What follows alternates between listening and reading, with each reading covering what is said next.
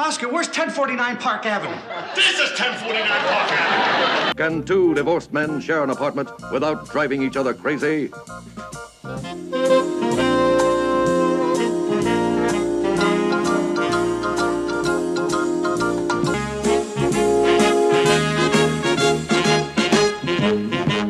Hello, and welcome to 1049 Park Avenue, an odd couple podcast. Ted Linhart, Garrett Eisler.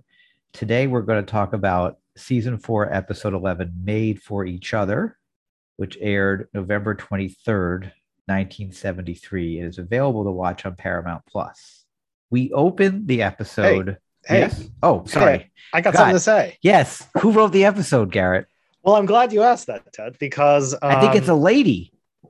it is a lady, but it also is a uh, there is a writing credit on this episode, I'll say, but it is also, I think, something of a mystery. It is the first example of a writing credit that really has me stumped. All right, first of all, yes, it is credited to a Marlene Barr. Um, but when I looked up Miss Barr, I found only two credits for her on all of IMDb. This and out. One is is the writer of this Yes. episode, and the other is as a apparently a very small acting role On Alf. as the cashier On Alf. in the. Why do you keep saying Alf? I don't know. I'm thinking of a random show to reference. no, this is much more ran- not even a show, a Oh. really random movie that I'm sure comedy fans out there will recognize, and some have seen it. I have not seen it, but are you familiar with the 1978 Billy Crystal movie vehicle called Rabbit Test? I yes. Isn't that based on Joan Rivers something? Joan Rivers actually wrote and directed it. It is, Yeah. I believe, her only written and directed film feature about a pregnant man played by the up and coming star Billy Crystal. I've never seen it. I believe it was not successful, and maybe which is why Billy Crystal had took another ten years before he while he was still up and coming. Um, I'm curious if anyone out there has seen Rabbit Test and know and can recognize the actress who plays the quote cashier, which I assume is not a leading role. Because if all this person has on their entire uh, resume is one teleplay for a major network show, by the way, without any history, and then a random cameo in a on a movie, I just there is clearly more to this story, and maybe this person's other credits just you know never got recorded you- on IMDb. Google Mar- Marlene Barr. I googled various reference, I various variations of the Wait, name. what about Marlene Barr's pseudonym? You did well, I not never, I never thought of of doing it that uh, plainly, but uh, because uh, but I do believe I do. Well, that's my theory, uh, as you are anticipating, is that this is a pseudonym of a perhaps more well known, perhaps a well known actress. Maybe like I had one theory I have is that is it Penny Marshall, you know, writing her first uh, screenplay under a, a different name. Uh, but I have not found any other instance of the name Marlene Barr being used as a as a Does the 25th anniversary book no they they have no comment on it. they just they state the credit as it is and you looked at the Rip yeah. Stock book too? And he doesn't. I really do not. talk- I don't have the other books on me. Oh, um, well, I just quickly took a look at the other two books we have: the Rip Stock book and the uh, book by Bob Lizak, Lesesak. And there's it just, as you say, mentions the credit, but nothing about her. Yeah. So There is. I did find a uh, an author named Marlene Barr who writes currently as a scholar of of feminist science fiction. Uh, where I'm tempted to believe it's the same person, but How I don't think is her age. I can't. I couldn't determine it. But if she's active now, she seems like a middle-aged academic now, and I so I don't think she would have been well, as active in the television industry in the early '70s. I predict someone on the Facebook page will know something. will s- will reveal I am Marlene Yes. Barr. or well, I, I, that would be nice, but more likely they'll have some information on her, maybe. That would be nice. because so this is a pretty i mean this is a good episode and and i think a, no, someone should be notable take credit for episode. it, Yes. it's odd that that it's written by someone who does nothing else after that My other theory is that it's a man uh, a pseudonym for a male writer trying to um, make I don't know why they would they probably would not be sensitive to this at the time because this deals with gender stereotypes to some degree. And I don't know maybe that's possible but. It, it, it- so. To give it credibility more credibility that it's not a male writer you know Yeah, uh, that does not make sense at all. so or just someone who got lucky on their first uh, teleplay and then quit or unfor- maybe met with an unfortunate end. I, I hate to think. Oh, but or someone who's a friend of Joan Rivers I don't know all right. So now we'll talk about the episode. Yes. yes I'm okay with that Uh, we open on stock footage of New York, of a rainy New York City street. And the first thing we see is Murray eating a piece of pizza very, very quickly with funny expressions on his face uh, in Oscar's office. Then we cut to an African American man, a heavyset man. For some reason, he's wearing a newspaper fashioned into a sailor's hat on his head. One you of those know- like folded well that's like an old trick is to fold a newspaper into a little hat you know so there's no reason that means nothing, right? I well they work at a newspaper maybe that's something people like to do when they work at a newspaper I don't know maybe All right. It seems very random. They're having some kind of fun contest pizza eating contest apparently so but the others don't have hats Exactly. It seems very random with no reference or Right. right. You felt the same way. uh, I did not spend much time noticing it but it is a little right. random yeah. Uh, He's also eating pizza very fast. He's got one pizza piece of pizza in each hand. Now he looks familiar to me. He's not credited, but I feel like I've seen him bef- either he's coming up in later odd couples and I just can't make the connection. Or I've seen him as some random extra in some other I- show, but I don't yeah, think I I watched. other didn't recognize them, but they did have this small company of walk-on extra, no no dialogue extras. So I think we see him somewhere in the future, and I'm just not remembering it now. Um, Oscar is staring at this man eating the pizza fast, and then the fourth man says, "Okay, guys, a half minute to go." He picks up an empty pizza box from where they're eating pizza, and he puts it on a giant stack of empty boxes behind him.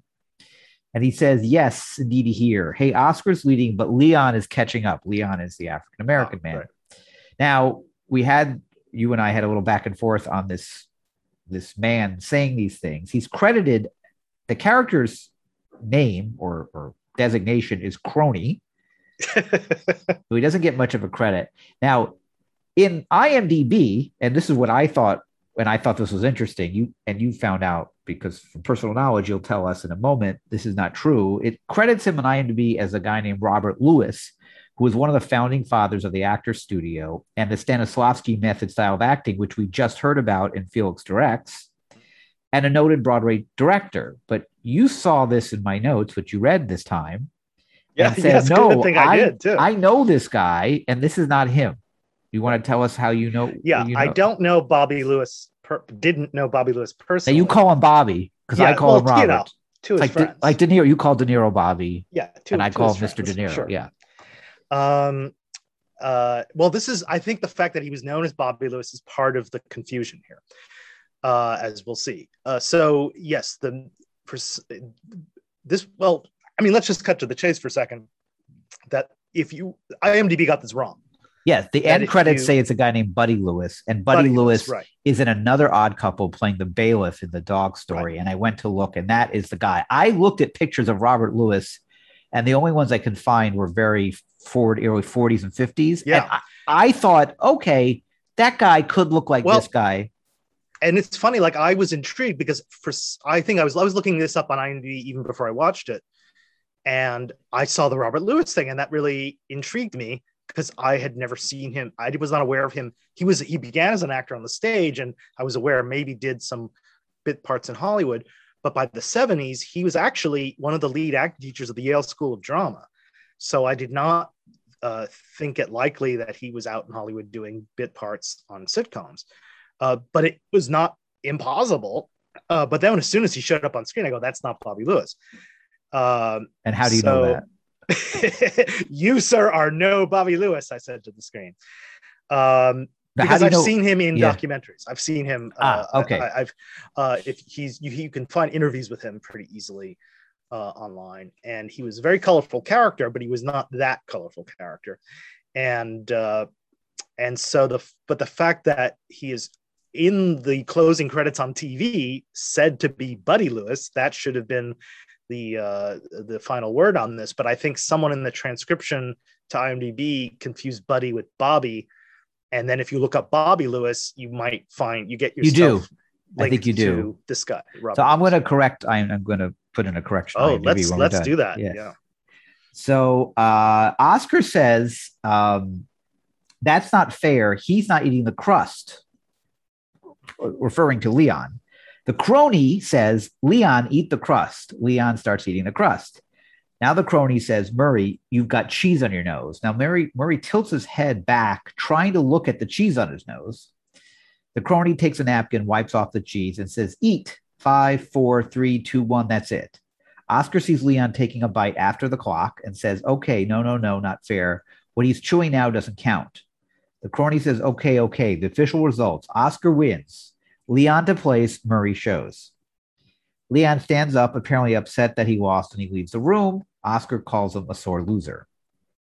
At this Poor, point, poor Leon. I mean, I know. they just humiliate this guy with the funny hat and Yeah. he didn't go any lines. And and which must be why he gets no credit because he has no lines. Yeah. Uh, at this point, Oscar, I mean, Felix walks in and he's wearing rain gear.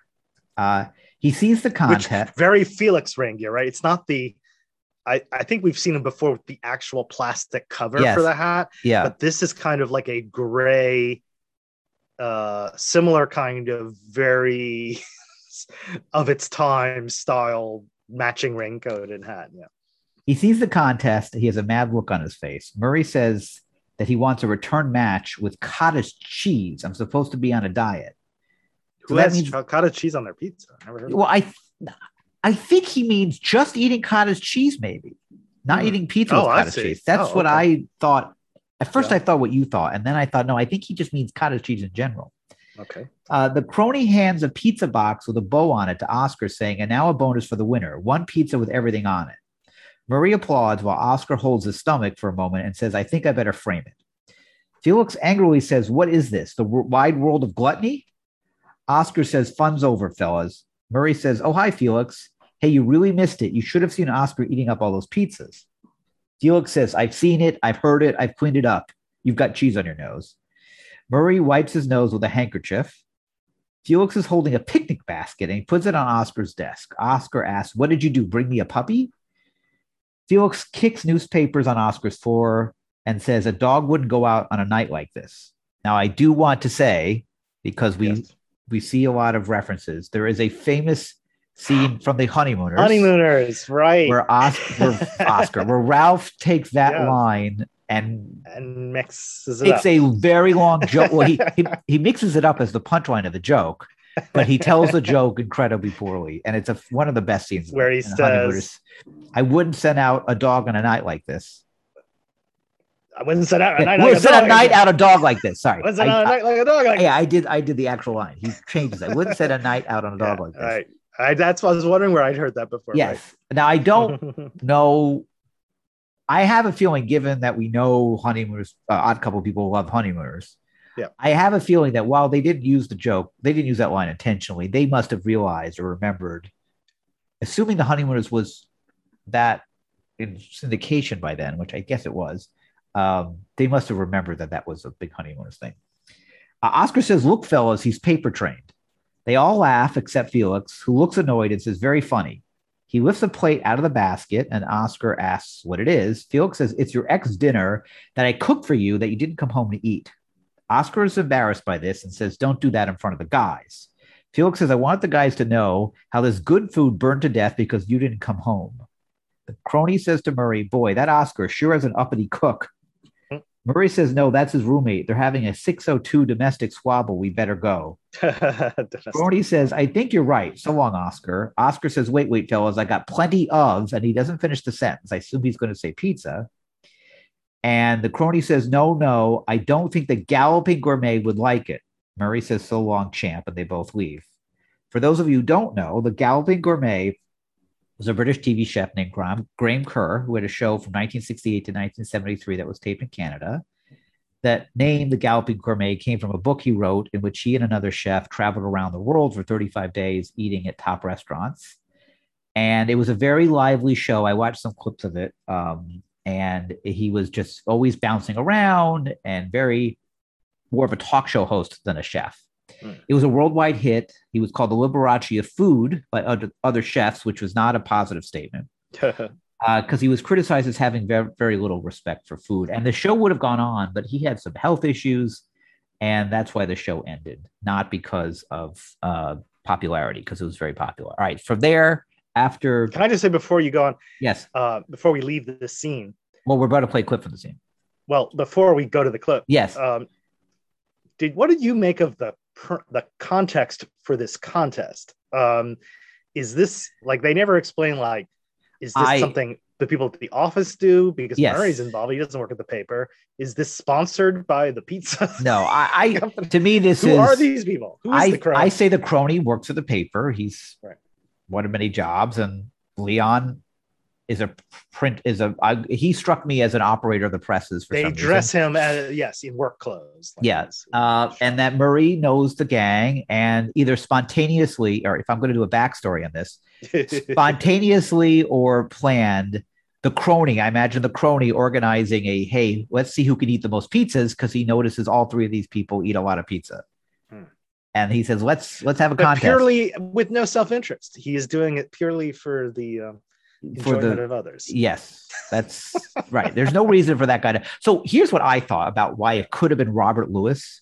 Right. I, in my head, Robert Lewis fell on hard times in the 70s. He was a very well known guy. He somehow knew Tony Randall, and Tony Mhm. Randall gave him a break yeah. by deciding to give him a part in this scene Right. so he could be in SAG or something. right, which we have seen Klugman and Randall seem to give jobs to friends. Because there is Uh, no point for that character to be there, really, No. except to narrate it. But, uh, But alas, it was whether or not it's possible Klugman and Randall knew the Bobby Lewis, uh, although neither studied at the Actor Studio. Though Randall studied with another old uh, group theater actor studio type, Sandy Meisner, uh, one of the other great acting teachers of that era. and of course, I would call him Sanford Meisner because I Yes. don't know him as well. but as to his do. friends, I, I would Yes. say Sandy. Uh, so uh, Randall did study with Sanford Meisner and uh, probably knew Bobby Lewis through that. But alas, it was not to be. Uh, I thought this crony guy was actually reminded me more of Lloyd, the insurance. Yes, he does look. In fact, oh, it's so funny you say that. Mhm. So when I was looking up Buddy Lewis, right. it said it's in the dog story. So I went to my Paramount Plus account to look at the dog story, Mhm. and it was on the scene where I had previously looked up where Right. Lloyd was. Because this is the Wonder Dog. Yes. So Right. Lloyd, the character actor who played Lloyd, and Yeah. Buddy Lewis are seconds apart from each other in the In dog story. Yes. And when I saw Lloyd sitting, standing there, ta- he was Oscar's lawyer. I said, "Oh, that's Buddy Lewis." No, wait a second. That can't be Buddy Lewis. We just referred to this guy. Yeah. And then I realized, no, it's a second later. It's a guy who looks. He does look like him. They're You're right. It's so character funny. Yes. They have that same sort of face and the hairline. And the way Uh, they talk. yeah. the way they talk. So you're right. It's very he's very much like that person. Uh so yeah, so that's my take on this. It's like a it's like a kind of something you do at work when you're done with the day and But basically, the, the reason it's happening is we need to establish that Oscar is, is as usual, uh, murdering his stomach. uh, Exactly. bad eating. Yeah. And then from that line about the galloping gourmet, we get this clip. You embarrass me like that. Coming down here with a basket like Little Red Riding Hood. Do you know what time it is? It is 9.32. So what? You said you'd be home at 6.30. So I couldn't make it. What's the big deal? Does it mean nothing to you that I slaved to give you a decent meal? All right, I'll eat it. You can't eat it. It's burned. Then why'd you bring it down To here? teach you a lesson. I don't need a demonstration meal. I'm not five years old. Look at this. What is this? What, what, what, what, Well, I'll tell you what it is. You're upsetting my stomach. That's what it is. I'm upsetting Yeah. The nerve of the man. He eats the leaning tower of pizza and he blames. Oh. The whole thing's a joke. I just, I'm crazy to. Doesn't matter what I eat or when I eat it. It's when you aggravate me that it acts up. Forgive me. It's all my It fault. is your fault. I'm to blame. Good. I'm the scapegoat. All right, from now on, we'll do things your way. You'll cook for yourself. You'll wash for yourself. You'll clean up for yourself. You won't have Felix Unger to push around anymore. Bon appetit. Work your heart out, but they appreciate it. They appreciate nothing. They appreciate nothing, and they know nothing. So at the end, when he says "Bon appetit," I think he brings out a little rose. in a- yeah, he brought even the little flower for the dinner table in the basket. Yeah. So after the credits, we see Oscar in his undershirt in the kitchen making some sort of dish that he narrates for our sake, the audience. He says, and a few potato chips finely ground, and we see him putting potato chips into a big bowl of lettuce. Some kidney beans, there we go, a few lima beans and garbanzo beans. And we see a close up of the bowl now, which has all these foods in it. A little green peppers, there we go, some ketchup. He sing songingly says, audience, you can hear them a bit aghast at what this Yeah. meal is becoming. Needs something yellow. He grabs a banana, which he places on top whole. Oscar smiles and sees, see and I now. think there are groans from the audience at that. Yeah. yes, he sees. He says, "See, now that's a nourishing breakfast, and that is a that's a switcheroo, as you would say. Yeah. where they were caught off guard, not knowing this was a breakfast meal because they seemed surprised, as did I. I did not remember it was breakfast. Uh, he then goes to the oven. He pulls the bowl. He puts the bowl in the oven, and he takes out a dress shirt that he says looks dry because he is drying his dress shirt in the oven. It's still hot as he puts it on and says, "Ooh, nice and warm." He turns around to get something from the refrigerator, and we see the shelf marks from the shelf of the oven on the back of the shirt. Yeah. He takes out a sandwich from the refrigerator and eats it, and the audience is in hysterics.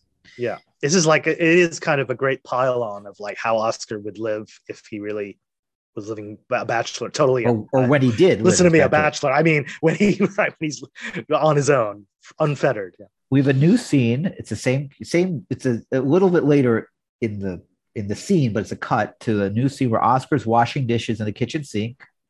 Felix comes in. Oscar says the kitchen will be his in a couple minutes. Oscar pulls out a sock from the sink and then he leaves. Felix is annoyed. He picks up the sock and finds a spoon in it. And there's more hysterical laughter, which I'm just going to play. It's like 47 seconds yeah. of laughter. And this is the second se- second sequence of this laughter. Hmm. Hey, that looks dry.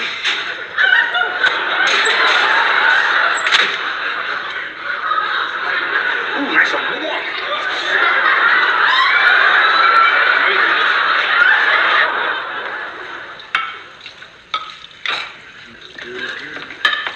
I'll be through in a couple of minutes. Kitchen will be all yours.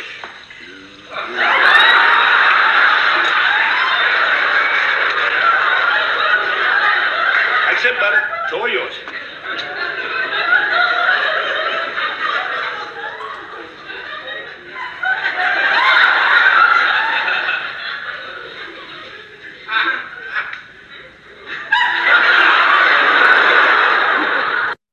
Now, I'm going to revisit an old sore subject, but this is why season one sucks because all it has is that horrible canned Yes, laughter that right, makes right. that enhances nothing. And Right. while it may be a little annoying that the audience is laughing harder than we are, I mean, I'm enjoying the scene, but not as Yeah. much. There's still something I think enhancing or entertaining by hearing the audience who you know is seeing everything for the first time enjoy it.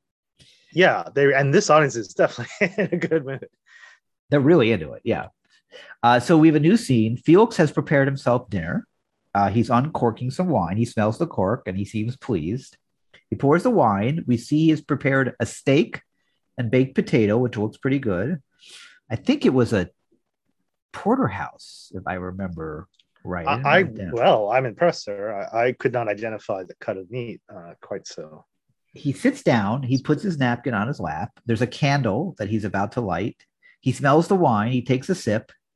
Now Oscar comes bursting in and he puts a paper bag on the table. And- Let's hear what happens next. Hey, old buddy, how you doing?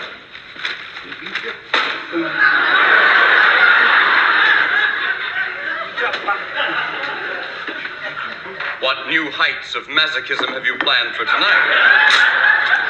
Chili dogs, burritos, and enchiladas, and for dessert, a chocolate Fudgsicle. Set a match to you and you'd go off like the Hindenburg. Don't you know you can't eat food like that one after the other? I know, that's why I'm going to make a stew out of it, see?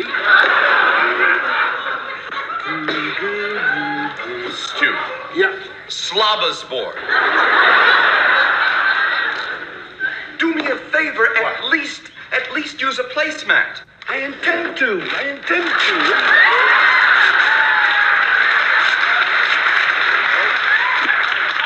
Aren't you afraid that the food sitting there like that, all the vitamins will go out? Oh, try it. You'll love Take it. take it off my plate. Take it off plate. I don't want my food playing with your food. Poison. It won't kill you, you know.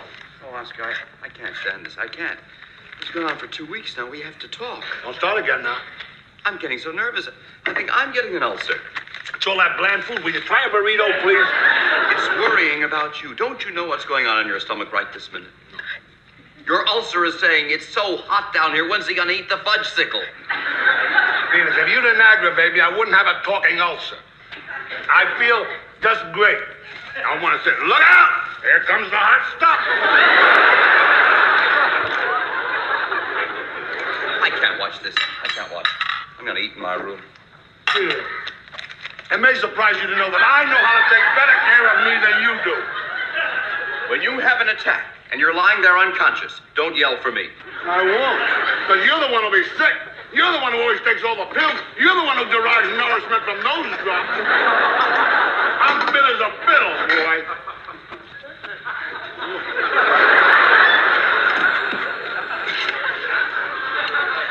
Operator, give me the hospital. Will you? Of course it's an emergency. Listen to this. So a couple of things about this episode. I I think I learned what an ulcer was from the odd couple. I don't Yeah, think I ever sure I did, yeah. understood that term. As someone who's recently started a kind of a low carb diet to try to lose weight, I don't understand how Tony uh, Jack Klugman in real life, who I believe probably eats like this, or Oscar Madison can eat like this and not get fat. Like he's not. He's kind of in relatively Yeah. regular shape, Yeah, and I don't yeah. get it. And it's funny, you know, Garry Marshall actually confirms, uh, uh, I think in his memoir, that uh, he always noticed they were most like their characters whenever he ate with them. Oh, that interesting. Felix was not only was a gourmet, was definitely a gourmet, was very into the menu and You very into Tony? Tony. Sorry, yeah. and uh, yes, and Jack. He said Jack Klugman would eat anything. So some visuals in that scene. When Oscar says he intends to, he takes to use a placemat. He tears the paper bag that he brought the food home in I love that, and I know that in And he- my life I have done that, inspired by Oscar. so he takes half of it and uses a placemat. When Felix goes to the room, he brings a lit candle with him, which the audience does laugh at.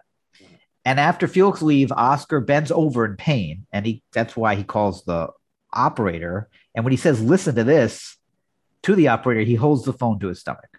so that they that they can hear, as Felix said, his organs yelling at each other. So we have a new scene. We have the exterior of a hospital, which I'm pretty sure is an LA hospital. I don't think that's a New York hospital. We see Oscar in a hospital bed trying to sleep. He's got his hands clasped, clasped on his stomach. The door opens. Felix walks in. And before he goes to Oscar, he goes to the bed of his roommate, who's essentially in a full body cast. The man's foot is resting elevated on a sling, but it's kind of halfway on off the sling. Felix goes over to try to put it more fully on the sling, which is weird. It is weird to go Right, why to a move it? stranger in a body cast and touch them. Well, I guess only because you know Felix thinks he's a doctor. And the man makes that's this noise when that happens. He's gonna fall. Um, so he now goes over to Oscar's bed and he looks at Oscar's chart. By the way, that noise to me reminds me of like the Haunted Mansion at Disneyland. Oh, I see. Uh, yeah, it does a little. I think it's and it comes up again as uh, Yeah. sure you'll say. I, I think he's really funny. That guy, even though that's all he does, he's completely. I wonder who it is. He's not credited. He's bandaged up, and all he has to do is go. Uh, he um he goes over to Oscar's bed. He looks at Oscar's chart. He reacts, like you say, as if he's a doctor and knows what he's looking at. And he whistles as if he's seeing something bad. He puts the chart back. He says Oscar's names twice, but Oscar does not respond. He puts his hand on top of each other to press on Oscar's stomach like a doctor would do. And now Oscar wakes up. And here's what happens from there. What are you doing, Felix? Is that her?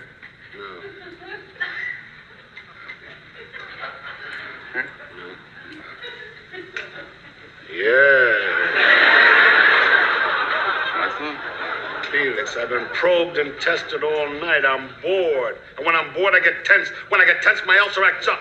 Why don't you watch television? I can't. That guy's foot is in my way. I want to get out of here. See what I can do, but I think you belong here. What?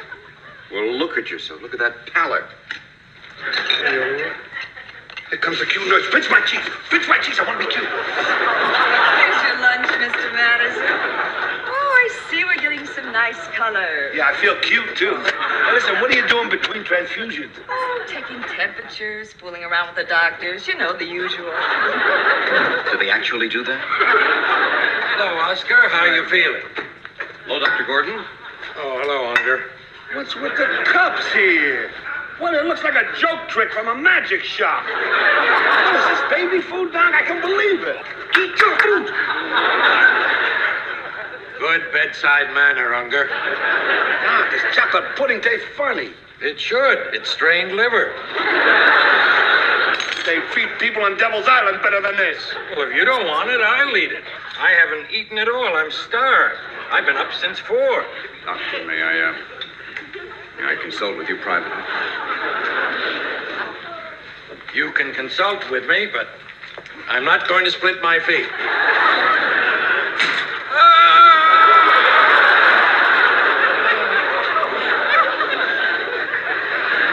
Dr. Oscar has a marked tenderness in the upper abdominal region here. Really? You noticed that too? Yeah. And I read his chart. Making rounds now, Unger? You are a natural born doctor.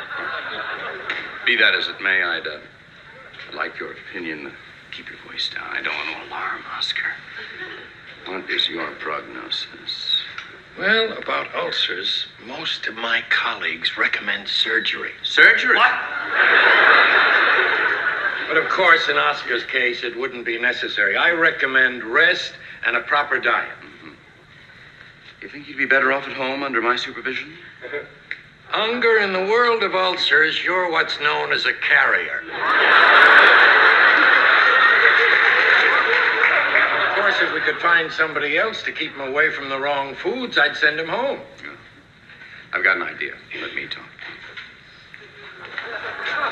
See you later, Oscar. Okay, Doc. If you're still here. What do you mean if I'm still here? I mean, where, where am I going to be? You're going to be fine. You're going to be fine. Now, Oscar. The doctor and I have had a consultation. What did he say? He said, Yeah. He said, I'm a natural born doctor. I don't care what he said about you. What did he say about me? I mean, I said, what did he say? He said it's too much to expect for me to have to do everything. Again with you? I don't want to hear about. See, you're wearing checks. I'm wearing white. Tell me what did he say about me, the man in white. The prescription is home under certain conditions. What conditions? That we hire somebody to do for you all the things I've always done for you. You're going to hire a professional pest? We're going to hire you a nanny. So Dr. Gordon is played by the great Kurt Conway, How about that, huh? who Not a judge. we previously saw as a judge in Murray the Fink and My Strife in Court. This is a third of his four appearances on the show. Now And they he seem will have- his fourth one is coming up at the end of this season, just like He- some four or five episodes later, a as ju- again a judge. Yeah. They seem to know each other somehow, Felix and Dr. Gordon. I guess I don't know how. Right. He says Unger. Right. He's Right. uh now it's clear to me. I mean, I love that they put I love Kurt Conway. So any reason to put him in the show is great, even if it's nonsensical. But it's clear to me he is basically playing Dr. Melnitz, right? Yes. Yeah. That this is the Dr. Melnitz role. And I don't know what happened to the other guy. It's such a shame that they Well, Bill. Quinn at this point, he was now he was on Archie Bunker's place, so I don't know. Maybe he was busy. I prefer Kurt Conway to Bill Quinn. Well, that's uh, you know, I don't feel a need to to to favor one or the other, but he certainly uh, plays the role just as well, if not better. Yeah. Um, but for continuity, it would have been nice to have Dr. Melnitz, but but he's a little funnier. Yeah, Dr. Uh, Melnitz, uh, Bill Quinn was so deadpan, and uh, Kurt Conway's having fun with this. Uh, by the way, since we're talking about Kurt Conway, Kurt Conway really was a member of the Actors Studio and the group theater, and really must did know Bobby Lewis. So how's that for And we're both calling him. Kurt because I feel like I know him as well as you do in this case. exactly? Not uh, although his his born name was apparently Charles. Ah. Uh, Kurt Conway. The, And uh, Yes. I did not know two things. I don't think I'm not sure we mentioned about Kurt Conway before, uh, but as one of our Facebook followers, I think brought to our attention, and I've been reading about this. He was actually a very highly regarded acting teacher and acting coach in the 50s and 60s, Ah. who Klugman studied with, oh, and so it might have been Klugman who brought him into the show. Uh, and perhaps they knew each other very well. And uh, the other really fascinating thing about Kurt Conway, I didn't know, is he was married to Kim Stanley, great actress of the 50s, also Yeah. an actor studio. wasn't she in? actor, was she- one of his four wives. Oh, I did not know that. So Arlene Sinclair plays the nurse, uh, who only has one other credit on IMDb, much like Marlene Barr, which is for a 1974 B movie called The Manhandlers. What if Arlene Sinclair is Marlene Barr? now that's a theory. We have a next scene. We have a new scene, which is a close up on the living room windows from the outside. So no shot of the San Remo. This is of their apartment. The doorbell rings, and at the door is a small, older woman. So Felix has opened the door, and she introduces herself as Mrs. Miller and says that the agency sent her about the housekeeper position and to take care of a sick boy. She's played by Janet Brandt. She has a small list of sporadic acting credits that started in 1955. Uh, the most stable thing she had was eight episodes of Dynasty when it was particularly popular in 1984 as Mrs. Gordon. She calls Felix Boychik, Yes, one of the few explicit Yiddish words used in the outcome. and says he doesn't look good. And he puts her hand on his forehead and says it's a little warm. Felix tries to tell her he is not the sick one, but she says it's not surprising he's sick because he is all skin and bones. He hmm. finally gets to tell her that it is his roommate who is sick, and she asks if he is skin and bones too. Felix looks at her resume, which is written on a large index card that she has handed to him. He sees that she is currently employed in a pet shop he asks her in what capacity. She says she feeds animals and cleans up after them. And now we're going to play six minutes of the show because it Wow, is, really? yeah, it's a great. This is This, the whole. uh, you know, scene. I have a feeling this was less familiar to me, especially this scene you just the, the dialogue you just summarized with Mrs. Miller, when the when the contestants when the the nanny yeah, that's what we're playing. Yeah, I think that was cut during syndication because I didn't remember that as well, and I remembered it starting with "Find the Filth." So oh, I'm kind of that that, so that makes sense. I'm curious if others would confirm that. All right, here we go. I feed animals and clean up after them. I'll be right at home with Mr. Madison. Excuse me, Mrs. Miller. Hi, the agency sent me over. My name is Mitsu Hanagi. Hello. Come in, Miss Hanagi. Uh, sit down. Um, this is this is Mrs. Miller. How do you do? How do you do? Call me Fanny. Felix, what's with the doorbell ringing Saturday morning? A sick man, I can't get any sleep. What is going on? Hello, ladies. Ladies, I'd like you to meet Mr. Madison. This is Mrs. Miller. Oh, this is the sick one. Oh, you look terrible, boy chick. Oh, he's binding up. You should go right back to bed, darling. Oscar, this is Miss Hanagi. How do you do? How do you do? Yes, can I talk to you for a minute alone in the kitchen? Yeah, excuse me, ladies, will you? Get the feel of the place, ladies. Talk to each other. Sit down. Tell me, sweetheart, how do you make those radios so small? Who are those women? I told you I'm hiring a nanny for you. Oh, in that case, I'll take the cute Oriental in column A, forget column B. Equal opportunity employers. We do not discriminate because of cute here. This is the Oscar Madison Blech test. What are you doing? Now, smear the ice box. Come on, come on, come on. This up on top. My mother says they never clean on top. It's very good. Now wash your hands. Throw the cigar on the floor. When you're finished, dry your hands on the curtain the way you usually do. Miller, would you come in, please? Here I am, Johnny on the spot. Now, Mrs. Miller, look around you. This kitchen looks the way it usually does after Mr. Madison's been in it for two minutes. Now, Mrs. Miller, find the filth. In other words, what is wrong with this picture?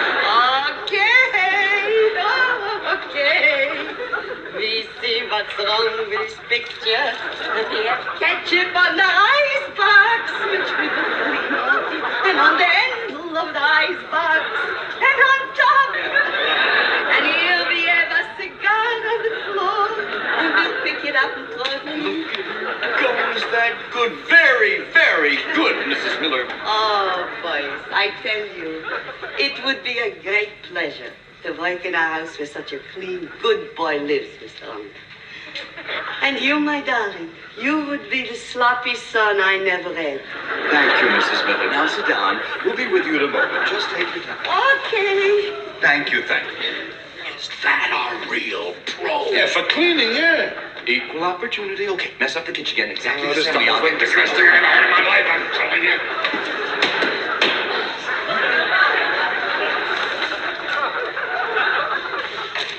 All right, Miss Hanagi. Now, look around you. Now, assuming you work for us, find the filth.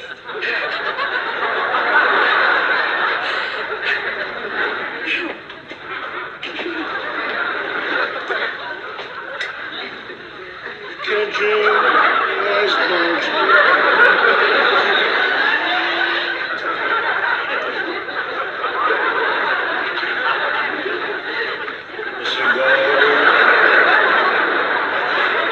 I know.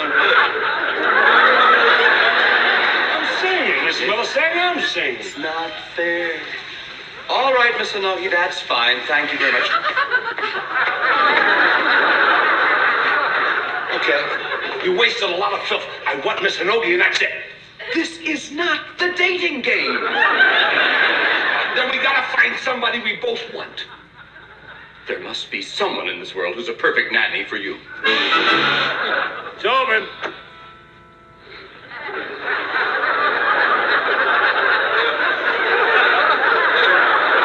Mr. Oscar Madison, Yeah. What can I do for you? I'm your new housekeeper, Claire Frost from Bayonne, New Jersey. First thing you can do for me is take your feet off the coffee table. You're my nanny? Mr. Unger met me at the employment agency this morning, hired me on the spot. Made a great impression on me. Yeah, well, he makes a great impression on everybody. Oh, that robe. When was the last time it was washed? I don't know. I think it was the Ali Frazier fight. Take it off and I'll boil it. No, Mrs. Frost. Ms. Miss Frost. See, I, I don't think this arrangement is going to work. Mr. Unger hired me, and he's the only one who can fire me. So give me that robe.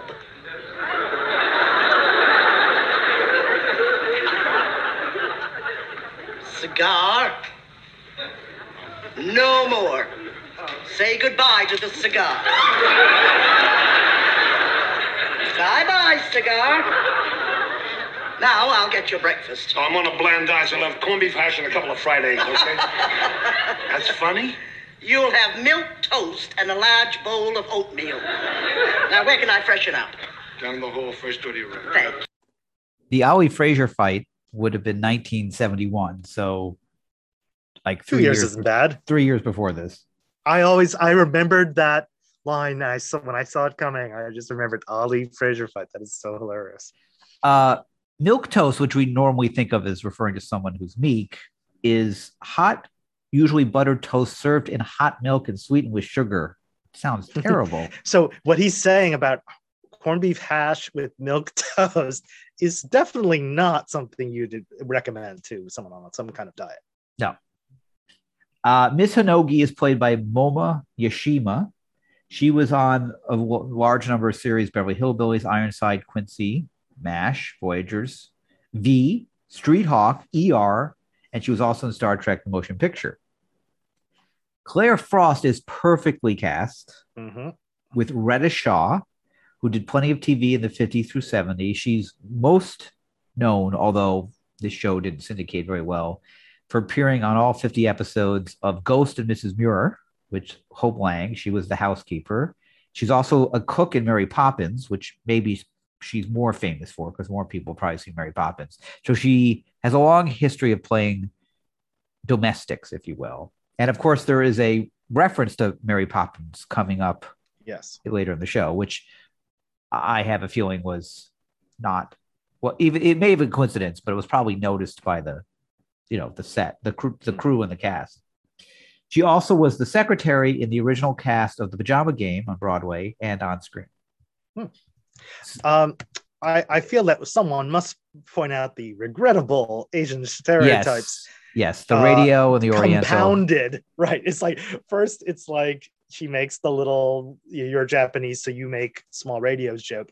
And then so I go, uh, and then he, Oscar has to come in with the Oriental on uh so uh, But at the time, Oriental, I don't know that was considered it, a was not as it was just beginning to be disfavored. Um but uh the yeah, I, I it's so funny. Like of that era, I remember you get so many jokes about Japanese and technology. I mean, it was the the market was being glutted Yes. with these products. Uh, but um, it's just weird. Yeah, it yeah. Between this and the the Pat Morita episode, you know, it, it all the all the Asian American portrayals in the show, which aren't vast, and also there's the one where Felix delivers the baby. Um, oh yeah, it's uh, it all feels a little uh, uncomfortable today. Now the telephone rings. Oscar picks it up and says hello to Felix, who we don't hear or see. He tells her that she is here, referring to Claire Frost. He says she's in Felix's room, which leads to this audible gag. No, she's in my room. which is a funny gag. Yeah. Um, he now we're at a new scene. Oscar is sitting on a dining room chair, looking very uncomfortable. He's watching TV. He's in yellow pajamas. There are sheets covering the couches and the chairs in the back. We hear the audio from the TV sounds like a very stereotypical cowboys and Indian movie, something that you see when people would watch TV in the 60s or 70s. They always seem to be watching some Western that I well, guess Bonanza was very popular. I know, but. Bonanza doesn't sound like that. So I No, think they're watching like John There's Wayne. no dialogue, right? It's just pure Yeah. uh, audio. Yeah. It's Indian calling. Speaking of stereotypes, it's a lot Yeah, of Indian right. woo Yeah. woos Mhm. and then and then pistol firing, and it sounds like some I don't know John it has Wayne to be. It's like stock audio. yes, it's kind yes, of, right. exactly. Uh, or if they showed it, they would be stock video footage as well. Mhm.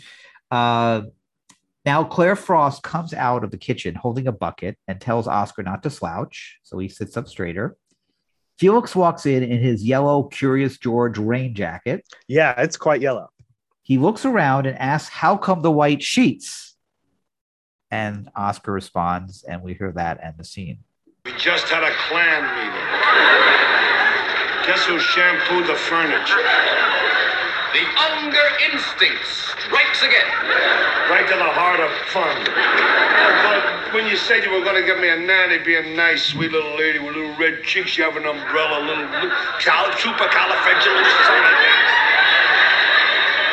Instead, I got the beast of Bayonne.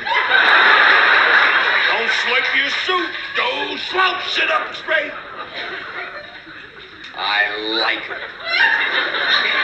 She's Miss Wright. Ms. Wright. Where is she? Disinfecting the bathroom. Oh, boy, oh, boy. And does your bathroom need it? Not my bathroom. She's disinfecting your bathroom. How come? She boiled my room. Still wet. I can't use it until tomorrow. Good evening, Mr. Unger. Have I got a sparkling and twinkling bathroom for you? I heard, I heard. Oh, boy. She's a treasure. What treasure? You know what she's going to do? She's going to shampoo the rugs. She's pure gold. Felix, don't you understand? She shampoos the rugs, you're gonna have to fly me around this apartment like Peter Pan. I want to get rid of her. No, sirree, not on your life. You agreed to abide by my decision. And you agreed you were gonna try to help my ulcer. It's been acting up ever since she's been here. Felix, don't you feel the tension in this apartment since Frosty the Snow Woman got here? The tension is in your imagination. No, it's not. The tension is in my stomach. We're lucky to have her, don't you know that? I'm keeping out of your way. I'm going out tonight with Miriam for dinner. What are you going to do? It's a great football game. One I'd like to watch it. Drop that! What do you think you're doing, Mr. Unger? I was just seasoning the soup. It's a little bland.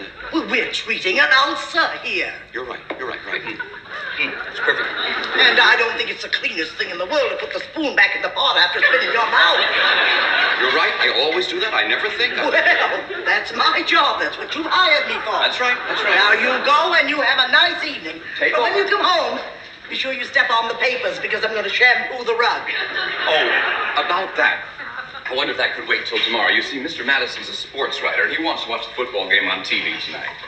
Uh, Mr. Unger, who's the housekeeper here, you or me? Well, you are, of course, but Mr. Madison's the patient. I guess we'll just we'll have to humor him. I'm not Soupy Sales, and this is not the comedy hour. You do have a way of filling a room with tension, don't you? But Mr. Unger, I know your type. You want to be light. But in my job, you can't be soft. You have to wield an iron mop. Miss Frost, I am no powder puff, appearances to the contrary notwithstanding. He's going to watch the ball game. I'm putting my foot down. Do you think you're any match for me? No, but I'm, I'm, I'm putting my foot down. When I left the army, I made a promise to myself. I said, Frosty, there can only be one top kick in any outfit. And that's me. I was a lieutenant in the army. I was a colonel.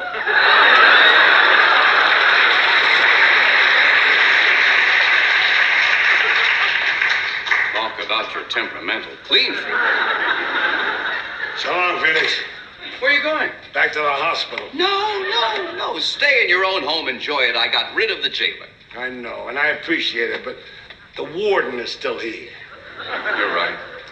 Go on, go on. I guess you're right, huh?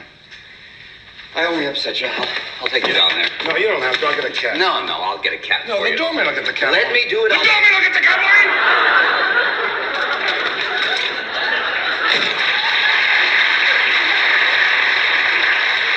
Don't worry about anything. I'll be over there first thing in the morning.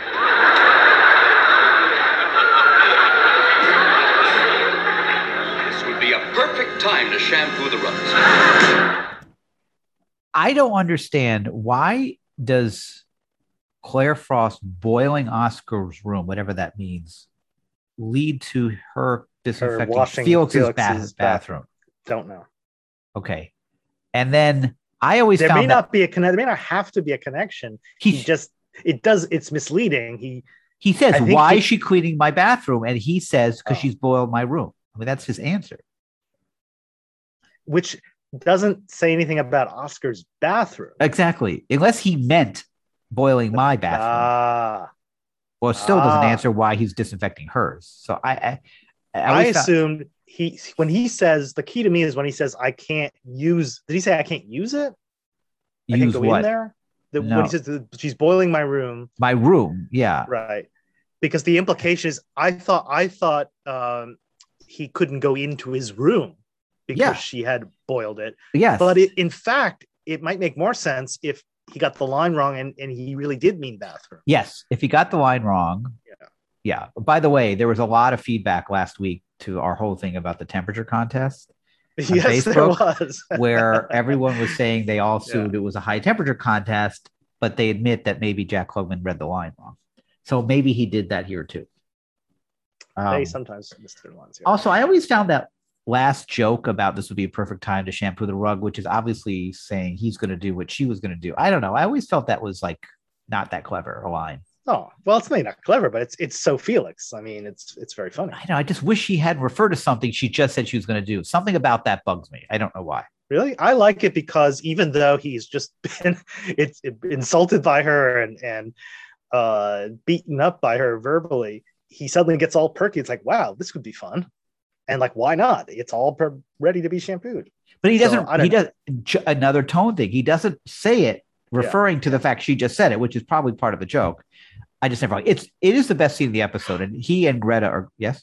Yes. He and Well, Greta are saying, great he together. does kind of um, acknowledge. I guess the setup was that she was going. She has it all, the sheets and everything ready for it, and he almost like claims it as his idea. Exactly, and Right. I I don't know. For me, I it just doesn't work Felix. as Also well. very Felix. It the button on that scene does not work for me. Although I think it's the best scene in the episode, Yeah. and it's great. I wish he and her had more screen time on screen together. Well, it's interesting. I was surprised at how little she's in it. Right, Yeah. she's the whole feature, the whole, uh, uh, you know, the attraction of the episode and what you remember from it. But it takes half the episode even to get to the nannies, and then by the time Frost comes on, she's in it for less than five minutes. I think. Now, again, there's a honeymooners episode that has the Mm. same premise Oh, I forget. That. where yes, uh, Alice is Alice goes back to work because uh, uh, Ralph is laid off. I can't remember the setup now, but they hire a maid,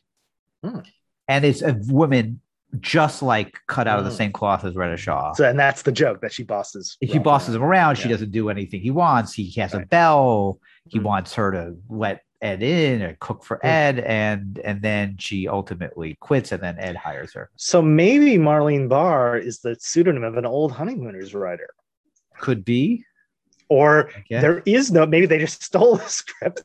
Well, the script- and there- just slapped. Maybe there is no Marlene Barr, and they just made up that name to put a name. The on. rest of the episode is not equivalent Okay. to the Okay. honeymoon, but I have to believe that the writers well, The, the, the staff writer, yes, or the writer, or the or maybe that's why that, that they did s- feel like they stole the second half of it Yeah. uh, from Honeymooners a little bit. Um, I, do you have anything more to say about that scene? Otherwise, I'll talk about the tag. Beast of Bayonne. Great line. Uh, Probably the only reason they have her be from Bayonne. Like she makes a point of saying I'm from Bayonne. there's a tag that says that Felix is in the kitchen. Oscar's standing on the other side of the kitchen, leaning on the counter. Felix says, I hope you learned a lesson. Oscar says, I did. Felix says, You are what you eat, you know. Oscar says, I know that. What are we having for dinner? And Felix says, Rump roast. and gives a little. And the audience Winking. laughs loudly. Oscar starts to laugh, and Felix winks at him Yeah. and smiles. That's got to be like the shortest tag I think in the whole series. It also In, feels, ad- in addition to being lame, yeah, it's a little lame. I like the wink. I like that they like but at least it was short. Yes, at least it it's was- rare on sitcoms, and I, this is Mhm. one of the reasons I love uh, Desi Arnaz's performance in I Love Lucy. It's very rare on sitcoms, especially most sitcoms, for the characters to laugh with each other. Yeah. Usually they're laughing at each other, or the audience is laughing at something that's happening that the characters don't realize is funny because they're in it. Uh, Desi Arnaz used to laugh at things when he was in a good mood, the character of Ricky, or when Ricky was in a bad mood, he wouldn't laugh. So he was really nuanced. And I like that they are laughing at a joke together because it doesn't Yeah. happen a lot Yeah. on the show. That's true. It's a moment Uh, of levity. it is. a lot of and bonding. Yeah, I like the episode a lot. It's, it's fun. It's funny. He has a lot of good energy, and I think the audience laughing helps that. I think you feel the Mhm. energy of the show Yeah. because the audience is so into it. Maybe a little too into it, but still it works. So I give it four out of five Murrays. Um, I don't like it quite as much. Uh, I think it's a good episode, a solid episode. Um, but I'm leaning more toward a three, just because. Uh, you know, there's some great, there's some some great jokes, some great bits, but it's not. First of all, look, we've done the ulcer story several times, right? Yes, that's true. That's so it's true. yet another retread of the. Uh, it's almost like they're running out of ideas. Like let's have Oscar's ulcer again be a story, because it's kind of leads to the fat farm. It leads to the it's, season one is all about his ulcer feels, and in a way, for the as I said, for the first half of this episode, it's just that again. Like they don't the nanny thing. I'm curious, like what the genesis. It's called Made for Each Other, and we think about and Frost, uh, Miss Frost is the uh, centerpiece, but it's almost like an afterthought. It's like let's start with the ulcer story, and then halfway through they make it about the nanny. Uh, so that feels a little haphazard. Um, so I don't know. Uh, I, but I gotta love Kurt Conway. Uh, gotta love uh, Miss Frost. What's her name? Reta Shaw. Uh, Reta Shaw. Reta, R E T A. Sorry. Yeah. Ali Frazier fight. Are you talking? Are you talking Well- yourself into a different number? it sounds like you are. No, I'm staying with three. Okay.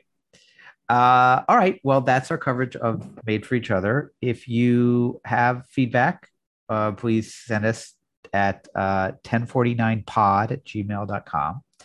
Uh, if you like the show, uh, it'd be great to have a, a five star review on iTunes.